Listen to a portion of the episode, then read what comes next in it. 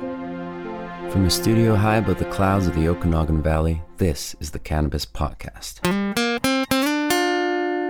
Exploring the world of Canadian cannabis culture, one toke at a time. Now, here's your host and bud tender, Gary Johnston. Welcome to another episode of the Cannabis Podcast. If this is your first time stopping by, well, thanks for stopping by. Hopefully, you'll enjoy the information on cannabis, my favorite plant that we're going to cover for the next 30 minutes or so. And what is up this week? Well, we're going to talk about retail in BC. There was a major announcement this week about retail in BC where we can already order online, but a big change in how we can pay for that order. That is something we're going to be covering. Plus, I have a great interview with Cory Waldron. Cory is the CEO of Mood Cannabis. They have two stores in Nanaimo, BC. And he and I had a very good conversation with that covers, among other things, the cannabis clustering that's occurring in some cities where we have a few too many cannabis stores too close together. So that conversation is coming your way. Plus, we're going to discover how the heck some of our cannabis gets purple. All of that and more is coming your way on episode 51 of the Cannabis Podcast. Since we talked to him last week on the Cannabis Podcast, it's kind of appropriate that he's the source for the today's story as well. I'm talking about David Wiley and OkanaganZ.com or the OZ. Everybody wants an ounce, right? Fabulous website, does some really great stories, and today he's covering an item that occurred in BC over this last week. And in terms of cannabis retailers in BC, this is a big item. This is something that has been talked about for a long time. We've already seen some changes with COVID 19 in that most stores have been allowed to have an online ordering system where that can then be reserved in store, where the customer comes in, pays for the item, shows their ID, and leaves. Well, the big news is they're removing one of those steps. In the future, now they haven't given a start date to this, but the whole idea is that you're going to be able to order online and pay for it online. So that when you come into the store, it's literally just to show your ID, prove who you are and that you are of age, and to walk away with your product. Really reduces the time in store. So that's what this story is all about. And this is the OZ. Laws are loosening around the sale of cannabis at private retailers. BC cannabis retailers are now able to make sales online and over the phone, but customers will still have to come into the store to show ID. Meanwhile, provincially operated BC cannabis stores still have an edge, as they can make sales online as well as ship to customers through Canada Post. The province made the announcement Tuesday of this week that it had amended legislation to allow the policy change, which comes amid strict health regulations for social distancing during COVID 19. Previously, private stores could only reserve products online, as we spoke about, but not take payment. This change responds to a request from private retailers as they continue to follow the mandates of the provincial health officer, said BC Attorney General David Eby. It supports public health and safety by reducing the amount of time customers need to spend in stores and allows them to remain physically distant from employees and each other. The province said it is considering proposals from private retailers for delivery of online cannabis. And that would be the next phase that I would expect to see soon. We've heard from legal cannabis retailers that they want more tools to help increase competitiveness with the illegal market by allowing online sales, said Mike Farnworth, Minister of Public Safety and Solicitor General. By offering online sales for cannabis products, we can support the growth of a vibrant legal cannabis industry while also keeping public safety as our top priority. Sarah Ballantyne, who we have spoken to in previous episode here on the Cannabis Podcast, She's the owner of Spirit Leaf in Vernon. She said she's pleased that the BC government is making steps to make legal cannabis more accessible, especially during this global pandemic. One of the goals of legalization is to eliminate the unregulated market, and we're making progress, but there is still work to be done, she said. We strongly urge the BC government to allow private retailers to offer delivery service.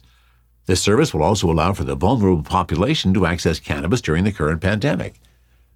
Ballantyne wrote to the LCRB in March requesting online payment and delivery. Her request was promptly denied. She reached out to her MLA, the Association of Canadian Cannabis Retailers Group, and various other government officials. Online payment is just one piece of the resource we need to operate effectively during this pandemic in order to keep our staff and our customers safe, she said. And I totally agree with Sarah. Love to hear her comments because I think the next step is, is kind of intimated in that story. The delivery is the next logical solution so that we can get, again, to one of the points made in that story, really hit at the black market. Yeah, I know you're waiting for your dealer and you give your dealer a call and he shows up in an hour or you, you meet wherever. but I think it's going to be cool when finally the legal stores can get to that stage where the orders are paid for, everything happens, and it then is delivered. We can eliminate that step of even coming into the store. So that's some news that has happened this last week in the cannabis retail world here in British Columbia. And I'm not sure what the state is in the rest of the country. I know, uh, as indicated in the interview in today's episode, too, the prospect of cannabis stores being a little too much for the population to handle is something that I think every jurisdiction is facing, although perhaps Alberta is facing the biggest issue of that right now. But there we go. There's another perspective and another change that has happened to the cannabis market here in BC. And now we can order online and pay online. I hope that actually comes to fruition sometime soon. From the Cannabis Infused Studio in the Clouds, this is the Cannabis Podcast. It's always a pleasure when I hear from listeners with ideas for suggestions on the Cannabis Podcast. A listener by the name of Cory contacted me uh, last week. Cory is the CEO of Mood Cannabis. They have two stores in Nanaimo, BC. Very cool concept. I love the name of the store. And he and I had a great conversation about cannabis clustering, among other things. And we pick up the conversation just after Cory and I have connected. Well, thank you for contacting me. As as always, as you know, by being a listener, I love to hear from people who are listening to the show, and you are clearly a connected guy. So I'm I'm glad we're having this conversation. I'm a big fan of the show. I've uh, I've listened to every episode that you've put out, and uh, yeah, I just want to say uh, well done. I think you're doing a, a great thing for uh, for uh, legal cannabis in, in Canada. Keep up the good work. Well, I, I truly appreciate that, Cory. I've been having a blast doing it, and, and it's interacting with people like you that, that, that truly make it a lot of fun. So I am joined today on the Cannabis Podcast by uh, a, a fellow who has been a listener for a while and who is, is as involved, if not more involved, in the cannabis industry than I am, and many others that I've spoken to. And is, in fact, his name is Cory Waldron, and Cory is the CEO of Mood Cannabis who have two stores in Nanaimo. Cory, welcome to the Cannabis Podcast.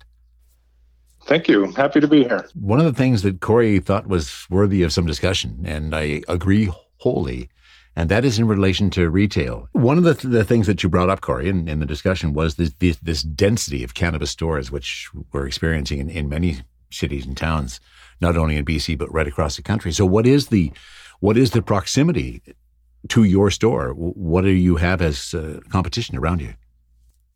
Sure. Well, in the city of Nanaimo, the government's uh, uh, their essentially their bylaws are that uh, a, a, store can't be closer than 200 meters from from another cannabis store. Okay.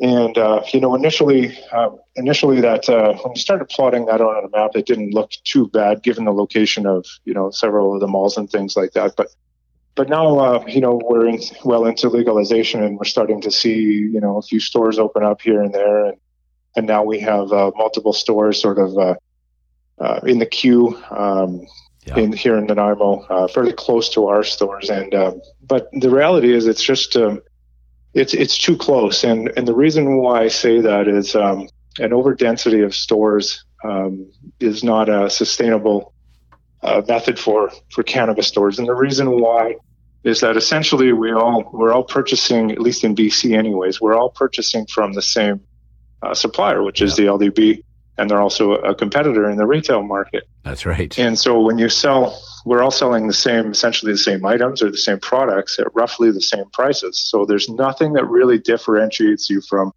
another store. And when you have too many stores doing the, you know, selling the same things at yeah. the same prices, um, it's it's really a race to the bottom. And because we're we have government stores to compete with, who are currently operating at extremely low margins, um, right. you know, it, really will be a race to the bottom. And um, so, you know, what we're trying to do is uh, educate uh, local councils, um, you know, in the fact that we are different than other industries, and the fact that mm-hmm. Um, we sell similar products, and for those reasons, uh, they, you know, they should start to think about limiting the amount of stores in cities or maybe even putting a cap on the amount of licenses like they've done in some liquor stores. Yeah. And then by doing that, you know, we all have a much better chance of being successful. And then your your license is actually worth something as well. Uh, very good point, and and uh, we've seen so much of that. Uh, interesting that in Nanaimo it's 200 meters, in Kelowna it's 500 meters, and uh, as I had mentioned before, and we've talked about before on the podcast, went to a public hearing here because there was a third store that was going to come in between us and another store that opened, uh, Flora, opened up, and and they were this was going to be smack dab in between us two. But if it was in your location, it would have gone through because it would have been in 200 meters. Actually, I do stand corrected. It's actually 300 meters in Nanaimo. 300 meters? Okay, well, good clarification on that. But that's still pretty close. it is pretty close. Yeah, and and, yeah. and you bring up a, a, very valid point of how difficult it is for the retailers in BC to c- compete with the government stores when they're already doing their own discount. You know, in terms of what they're paying for the product, it it's insane from my perspective. Absolutely, that's um, that's something slated on our agenda for the future is to is to try and educate uh, the public as well on uh, sort of the status of the, the government stores uh, and their plans for expansion across the province. Yeah, it, interesting enough, that they've tried a couple of times to get into the Kelowna market, and, and their first initial one actually failed because they didn't complete the application enough. Oh, interesting. Which I thought was really interesting. Corey is also, um, you've mentioned a couple of times about some initiatives that you were discovering, and I'm going to assume that those are with the Association of Canadian Cannabis Retailers. Yeah, that's correct. Um, uh, so I sit on the board for uh, Acres, and uh, yeah, we've got uh, quite a few initiatives in the works right now. And um, really, Acres is an organization that uh, looks out for all private retailers in not only BC but but Canada as well. And uh, but our main focus is in BC. And currently, we've got around 29 members, and um, yeah, they, have done some really great things for the industry, and we continue to push for, you know, for advocacy and and you know, create better policies that uh, we can all benefit from. And one of those things is um, store density. Uh, that's currently one we're working on. And so expect to see some some good things come out of that. Some of the other things that we've worked on too in the past is, uh, um, you know, through the LDB, uh, whether it's, um, you know, working on their shipping rates or some of the ordering uh, policies.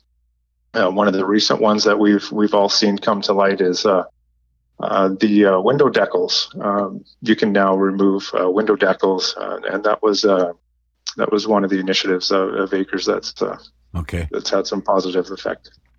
So the density that they, that you speak about, how many stores are you expecting, or has the city already approved in Nanaimo that are not yet open? Um, I think we have around half a dozen. There's around five or six currently open, and I believe there's around another around another 14 applications in the queue. So that puts us over 20, 20 stores, assuming those applicants make it through the, the process. Uh, that puts us over 20 stores in a city of roughly 100,000 people.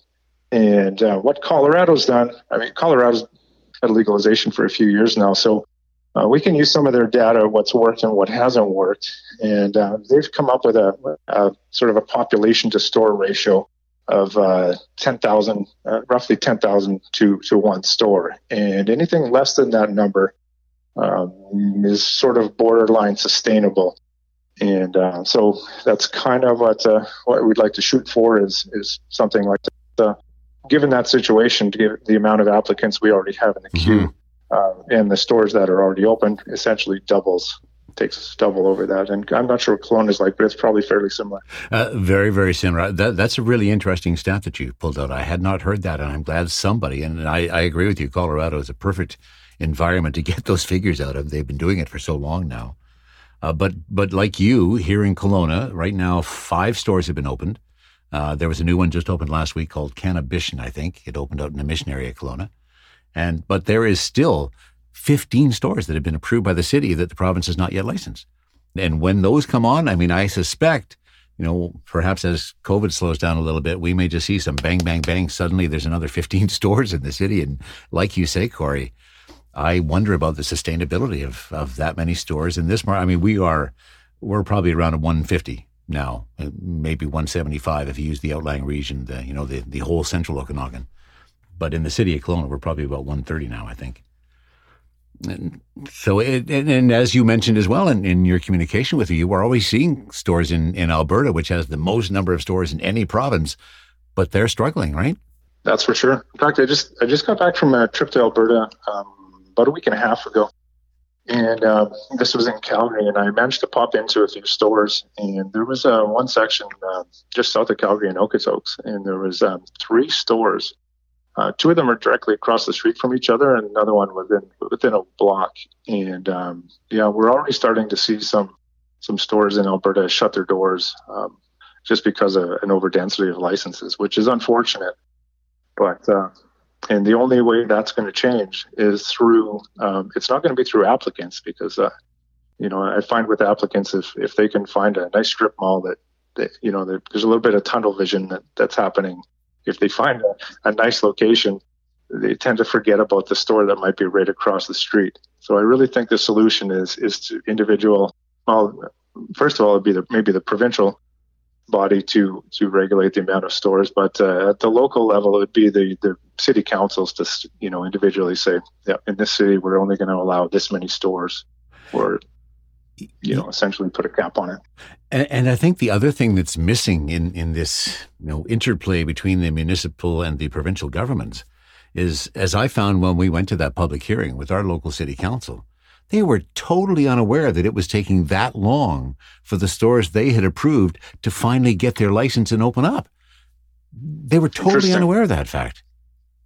Yeah, and that's a that's a good point because, um, you know, earlier on we talked a bit, a bit about, um, uh, you know, the st- store density um, and, and why um, how we're all selling similar SKUs at uh, similar prices and for that reason alone, um, they should maybe uh, expand their parameters or put a put a cap on the, the amount of stores. But um, the other reason is uh, is for what you just mentioned as well. Um, so uh, that's important too.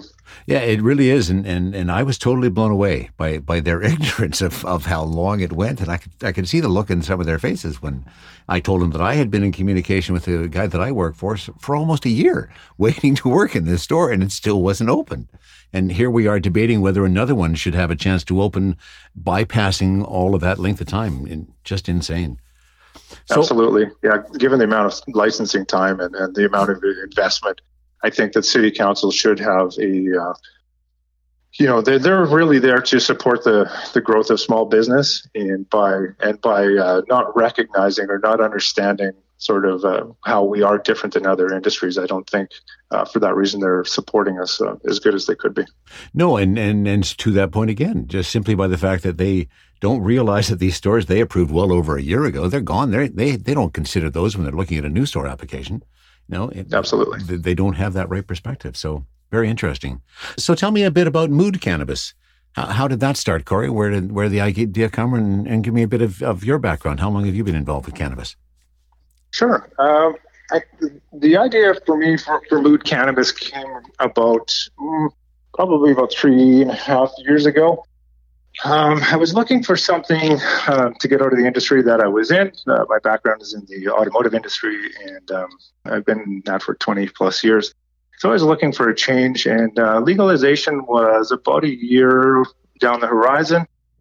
And so I started researching into a little bit and uh, decided that uh, I was going to open up a, a, store or a couple of stores. And um, and, uh, you know, my hometown is in Nanaimo, BC. And so I thought that would be a great place to do it, even though we have, you know, uh, the island has a, a strong history of uh, legacy stores, which is fine. But uh, because there's also some some fantastic growers on the island here. And so I wanted to be a part of the industry. I, I put the plan in motion, and um, roughly, you know, just as legalization was happening, I was ready to to roll. And um, like you said, it, it took about a year uh, to get through the process, and uh, yeah, here here we are, uh, two stores, and uh, maybe we might continue to expand a little bit, but uh, finding that right location is absolutely key. Yeah, it totally is, and and and I love uh, again in in your on your webpage the description at Mood Cannabis, located on Vancouver Island. It's their goal to help you find your desired effect, your state of mind, your mood. I, that that really rings true for me, Cory. Well done on that. that that's some good thought. thank you. That's it's, it's kind of funny how, you know, when I was trying to come up with the the company name, it's uh, it's exactly what I thought. I mean, based on different cannabis strains and uh, the terpene profiles. It's uh, you know what we do at, at the store level is really about recommending products to people based on their desired effects and their desired moods, really. And so um, I thought mood was a fit and an appropriate name. So yeah, and and, and I love as well that, that you call uh, your bud tenders mood makers. I think that's cool too. yeah, yeah. Originally, uh, you know, we had bud tenders on our mind, and then uh, as uh, we started coming up with more uh, play on uh, mood words, and so yeah. mood makers it is. And and what's the diversity of your clientele? It's um, you know here in the Nanaimo we have a lot of retired people, and so it's uh, it's really it's really all over the map. We have uh, quite a few younger people that come in, and uh, middle aged, and then uh, I'm happily surprised to see the amount of seniors coming in as well. It's uh, it's I love having conversations with with them when they come in.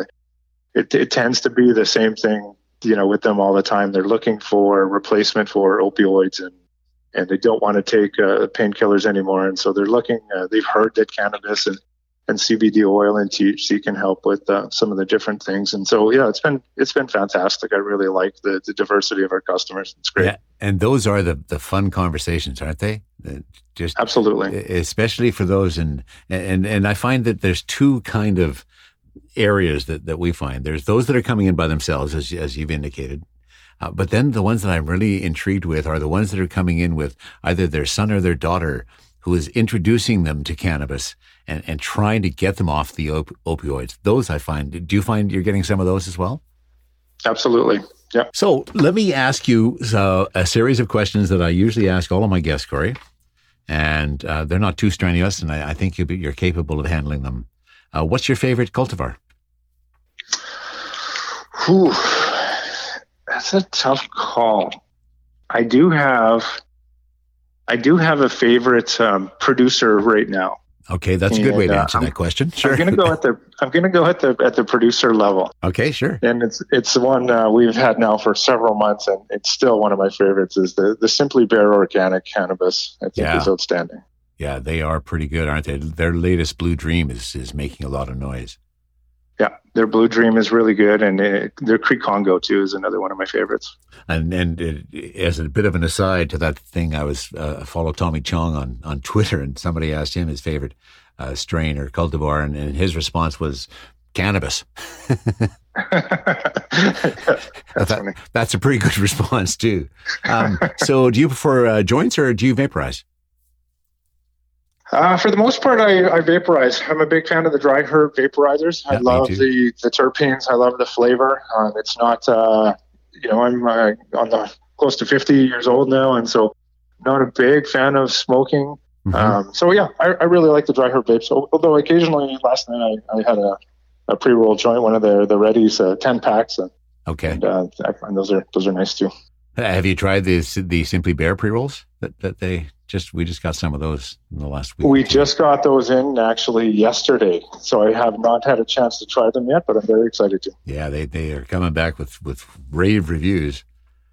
Excellent. So when you imbibe, Cory, do you have a favorite munchie? A favorite munchie? Oh, I'm gonna have to go with uh, nacho chips, ah. unfortunately, ah. but they're so good. That, well, there's no sorry about that. it's whatever works for you that, that matters to that question. um, do, are you an edibles person, or do you do? Uh, you've, I know that you have an interest in flower already, but do you also do edibles? Let me ask it that way. Yes, absolutely. Okay. In fact, uh, yeah, big fan of um, uh, the gummies that are on the market now. They're really quite tasty. And uh, yeah, I um, I generally will will take one of the one or two of those before bedtime, and I finally sleep like a baby through the night. Oh, nice. So so you've figured out what your dosage is uh, down the edibles Absolutely. chain. Nice. Good yeah. for you. I'm I'm yeah. still I'm still struggling to find to find where mine is, and so far I'm up to about thirty or forty grams, and, and is that right? Yeah, it still hasn't quite done anything for me, and that becomes expensive when when you, you start. It certainly does at that stage. Yeah, I have to admit I'm a bit of a lightweight, so it doesn't take me very much as far as edibles to to feel the, the effect. I, I envy those those who are out there that are lightweights that, that can can do that with a small amount. I wish I was in that state. So, uh, some terminology, a terminology question now. Um, what do you call a uh, running joint? We like, call it a running joint. Yeah, like as the as the as the flame is running down the side of that joint. Do you have a have a word that you refer to as that? Uh, well, I'm a bit old school. I still call it a run. Okay. Okay. Excellent. Yeah. And that's and that's why I asked that question because it still varies. Canoe is the most popular answer. Um, yes. In that, and then uh, the white rabbit was another one that I heard. Um, ah, that was in, in Quebec. Interesting. Yeah, interesting across. And the other terminology question, and I think I know the answer to this question because I think you're from BC. You said you're from Nanaimo, right? Yeah. Yeah. So you're probably when you refer to an eighth of an of an ounce, what do you call it? it's an eight. Yeah. Thank you very much. Today, three could be 3.5 or half quarter too, but uh, it was funny. We had a guy in the store. He's been a, a fairly frequent customer, um, and he was in the store the other day. I was doing some stocking. I wasn't working with him. Somebody else was, and I heard him in the back say, "Yeah, can I get a half quarter of that?" And I, I couldn't help it. I, I turned around and I looked at him and said, "From Ontario, right?" And he said, "Was the half quarter, wasn't it?" I said, "Yes, it was." It's, yeah, uh, very, it's very giveaway every, every time. It is a, a dead giveaway every time. So yeah. if if the powers that be were listening to us, Cory, and uh, you had the opportunity to say, here are three things that I think need to be improved in this industry to to improve the legal world for all of us. What would those three things be? Uh, that's uh, right at the top of the list. Would be to assist uh, we really need to get some of the micro growers on board oh, in, oh, yeah. uh, in Canada, in BC in particular.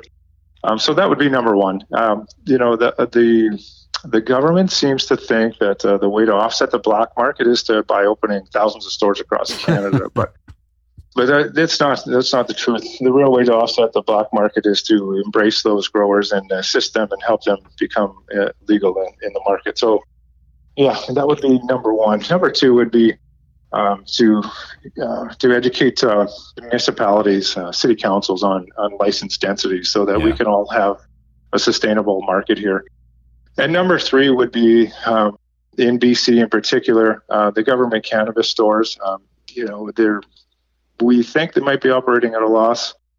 Um, but given their high uh, their high employment wages and their really low margins, um, you know, and uh, we're just they have plans to open up 200 stores across the province. My question really is why? Why? I mean, we don't we don't really have a need for them, and taxpayers don't can't really afford to fund, you know, 200 stores uh, over the next uh, several years, especially given COVID and you know the financial state of our provincial and federal governments. I think now is not a good time to be opening, uh, you know, uh, Uh, extreme competition for private retailers across Canada or across BC at a taxpayer's expense. I think that's a very, very valid point, Cory. It, it's insane. I mean, okay, they, I mean, they already have the monopoly. Every store has to buy from from the LDB. So I, I wish they would just you know let that roll and do that really well, and and stay out of the retail and, and let us let us play the game as you say. Let's let us figure out the diversity, see if that yep, that ten thousand population is what one store can sustain. Yeah. Absolutely. Well, it's been a pleasure, Cory. I'm so glad you contacted me, and uh, thank you for having the conversation. And I hope you enjoy the rest of your day, sir. Hey, thank you. Love to come back sometime again. Excellent. Take care. Thanks, Gary.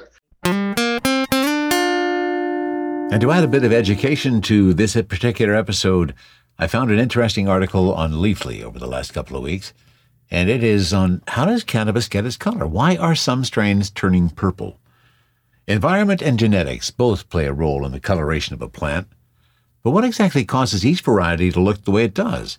What gives black cherry soda its otherworldly color of dark purple with vibrant orange hairs cutting through it like streaks of fire?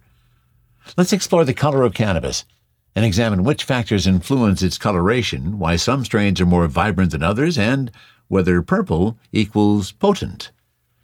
How did genetics influence the color of cannabis? Well, in order for plants to express vibrant non-green hues, they need the genetic building blocks to do so.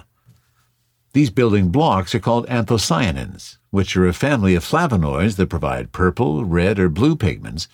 These are also found in blueberries, eggplants, red cabbage, Concord grapes, violets, and other richly colored plants. Some cannabis strains naturally contain higher levels of anthocyanins than others. As a bit of a sidebar, it seems to me that anthocyanins to color are kind of like terpenes are to flavor and aroma.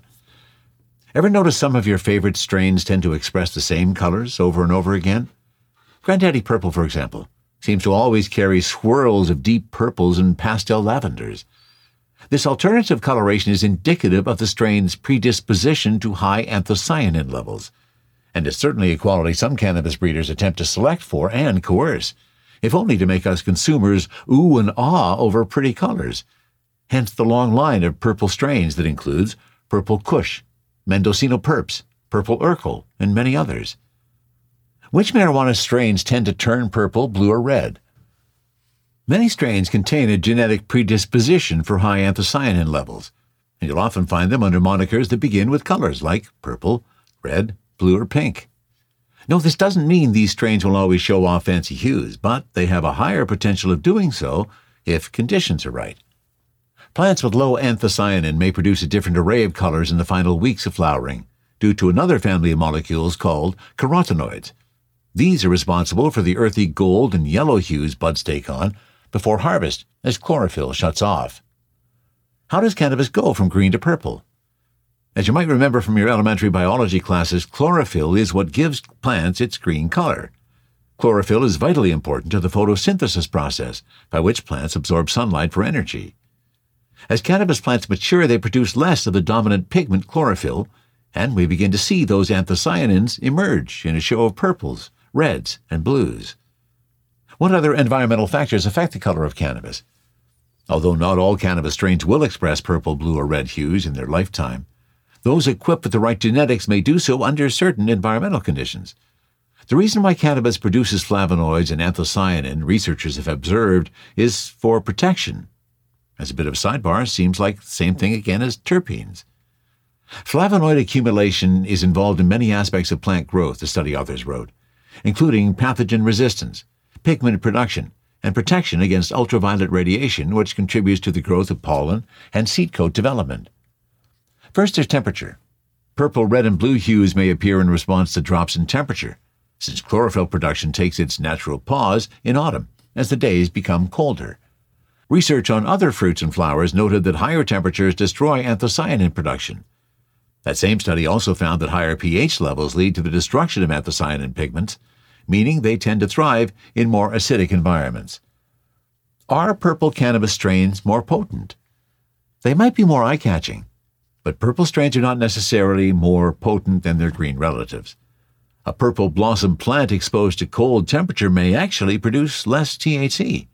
So it's important to keep in mind, as Robert Clark aptly puts it in the Cannabible, that many traits prove to be desirable only in certain varieties under certain conditions. And now you know. At least you have a better idea of why some of your cannabis exhibits some purple properties.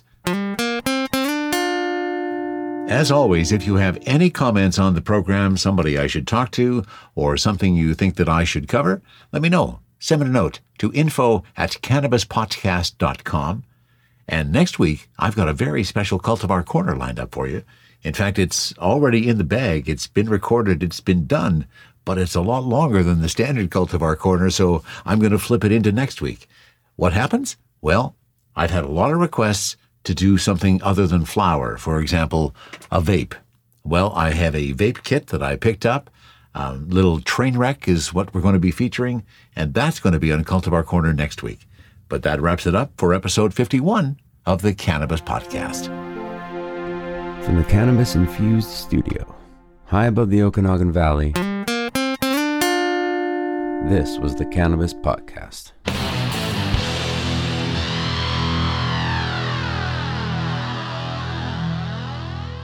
Thanks for listening to today's show. To check out more great cannabis podcasts, go to podconx.com. Here's a preview of one of our other shows. Are you looking for the next great cannabis business to invest in? Then you need to check out the MJ Bulls podcast. Hi, I'm Dan Humiston. Join me each week as I speak to both cannabis entrepreneurs who are raising capital and cannabis investors who are investing capital our 10 minute episodes are perfect for the busy investor. Start listening to the MJ Bulls podcast today, wherever you listen to podcasts, and who knows, maybe you'll discover the next cannabis unicorn.